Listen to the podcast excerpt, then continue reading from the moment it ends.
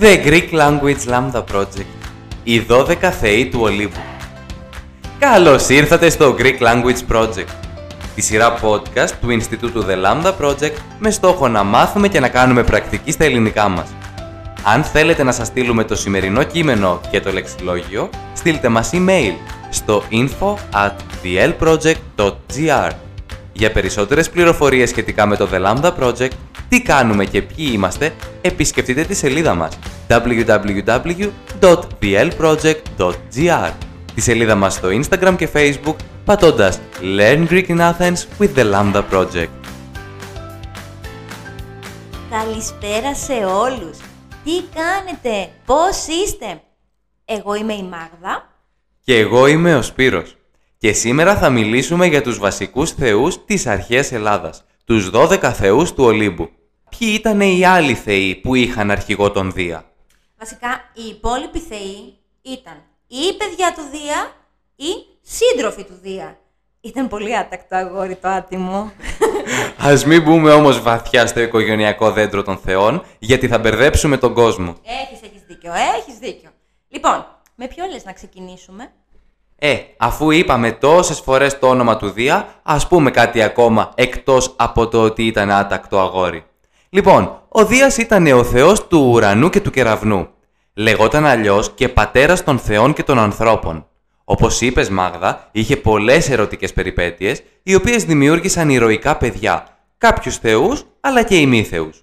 Το μεγαλύτερο μέρος της ελληνικής μυθολογίας οφείλεται στα τσιλιμπουρδίσματα του Δία, δηλαδή στις ερωτικές του σχέσεις. Ήταν παντρεμένος όμως. Γυναίκα του ήταν η θεά Ήρα. Λοιπόν, για την Ήρα θα μιλήσω εγώ. Λοιπόν, η Ήρα ήταν μια αρκετά παρεξηγημένη θεά. Παρόλο που ήταν η θεά του γάμου και της πίστης στο γάμο, έμεινε γνωστή ως η ζηλιάρα της υπόθεσης, γιατί μισούσε τις γυναίκες που είχαν σχέσεις με το Δία, αλλά και τα παιδιά που έκανε ο Δίας μαζί τους. Όχι, όχι, αυτό δεν είναι σωστό. Είχε δίκιο η Ήρα. Είχε δίκιο.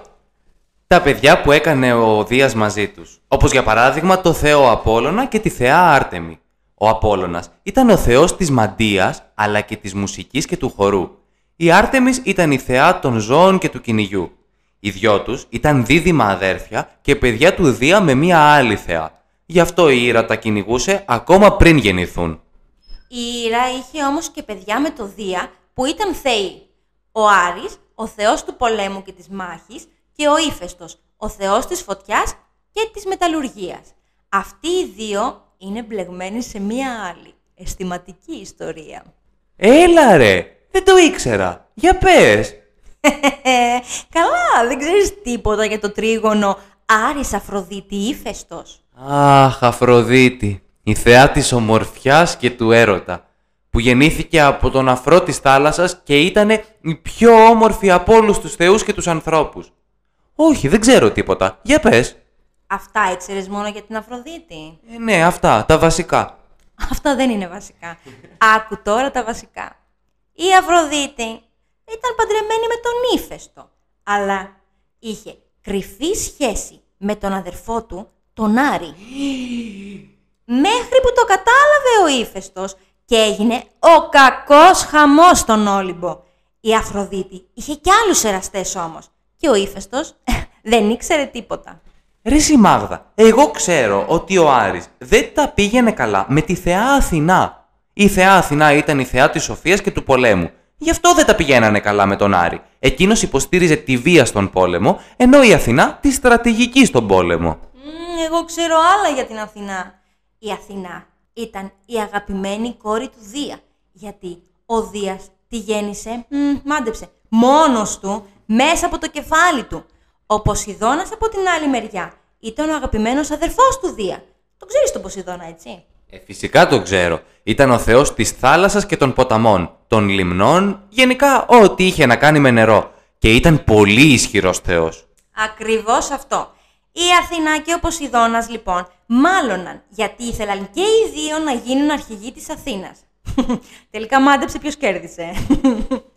Εννοείται πως κέρδισε η Αθηνά και γι' αυτό η πόλη λέγεται μέχρι και σήμερα Αθήνα και όχι Ποσειδονία. Τώρα που είπες για τα αδέρφια του Δία, να πούμε και για τη Δήμητρα, που ήταν και αυτή η αδερφή του Δία και του Ποσειδώνα. Και πολλών ακόμα θεών. Η Δήμητρα ήταν η θεά της γης και της γεωργίας. Αυτή είχε τη δική της πικρή ιστορία. Η κόρη της έπρεπε να είναι έξι μήνες στη γη και έξι μήνες στον κάτω κόσμο. Τους έξι μήνες που η κόρη της έλειπε, η καημένη η Δήμητρα δεν έτρωγε, δεν κοιμότανε και όλη η γη μαράζωνε. Γι' αυτό και έχουμε έξι μήνες χειμώνα, όταν μαραζώνει δηλαδή η γη, και έξι μήνες καλοκαίρι, όταν η Δήμητρα έχει χαρά. Ρε Μάγδα, ξέρεις ποιος οδηγούσε τις ψυχές στον κάτω κόσμο που είπες; Ο Θεός Ερμής, ο Θεός του ταξιδιού και της πληροφορίας. Επειδή ήταν πολύ γρήγορος και είχε και φτερωτά σανδάλια, ήταν και αγγελιοφόρος των θεών, δηλαδή μετέφερε μηνύματα από τον έναν στον άλλον. Ήταν και θεός του εμπορίου και των τυχερών παιχνιδιών. Ρε Σπύρο, ποιον ξεχάσαμε ρε; Κάτσε. Είπαμε τον Δία την Ήρα, τον Απόλλωνα την Άρτεμις, τον Άρη τον Ήφαιστο την Αφροδίτη, την Αθηνά τον Ποσειδώνα, την Δήμητρα και τον Ερμή. Έντεκα.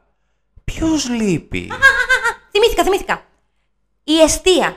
Λείπει η αιστεία. Η θεά του σπιτιού και της οικογένειας. Ήταν τόσο ειρηνική και ήρεμη και δεν ήταν μπλεγμένη σε πολλές ιστορίες. Γι' αυτό και όλοι την ξεχνάμε. Τα πήγαινε καλά με όλους τους θεούς και όλοι τη σέβονταν. Για να καταλάβεις, ήταν τόσο καλή που έδωσε τη θέση της σε ένα νεότερο θεό, το θεό Διόνυσο, για να μην μαλώσουν οι θεοί. Όπα, όπα, όπα, όπα. Ας μην πούμε τώρα και για τον Διόνυσο, γιατί θα φτάσουμε πολύ μακριά. Ας μείνουμε σε αυτούς τους 12 που είπαμε. Καλά τα λες. Λοιπόν, αγαπημένοι μας ακροατές, αυτό ήταν για σήμερα. Ελπίζουμε να μην σας μπερδέψαμε με τα τόσα ονόματα και τις συγγένειες. Και αν νομίζετε ότι η σαπουνόπερα με τους θεούς τελειώνει εδώ, κάνετε λάθος. Υπάρχουν ακόμα πάρα πολλές ιστορίες από τη μυθολογία των αρχαίων Ελλήνων. Θα σας τα πω και εγώ σε επόμενα επεισόδια. Μην αγχώνεστε, έχω πολλά κουτσομπολιά.